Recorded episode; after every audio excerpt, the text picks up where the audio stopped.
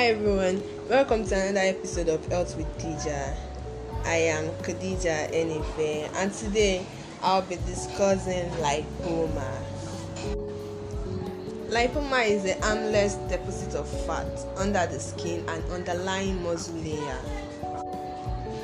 It is also a lump under the skin that occurs due to an overgrowth of fat cells.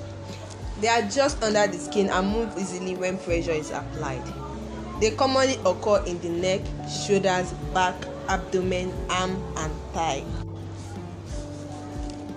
Lipomas are not cancerous. They are usually painless, and common symptoms of lipoma is lump or swelling. Treatment generally is not required, but if the lipoma is bothersome, painful, or growing, surgical removal may be required.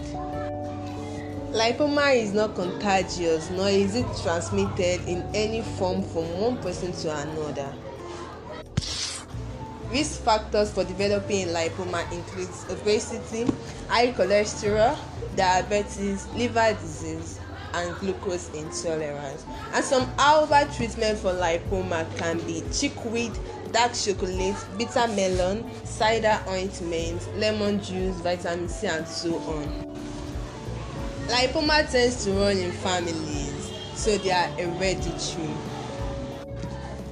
Liposarcoma is the cancer that arises in fat cells in soft tissue, such as thigh or retroperitoneum that is the anatomical space in the abdominal cavity behind the peritoneum. Right and that's all on today's episode of health with Dija see you next time. Till then be good and stay safe. Bye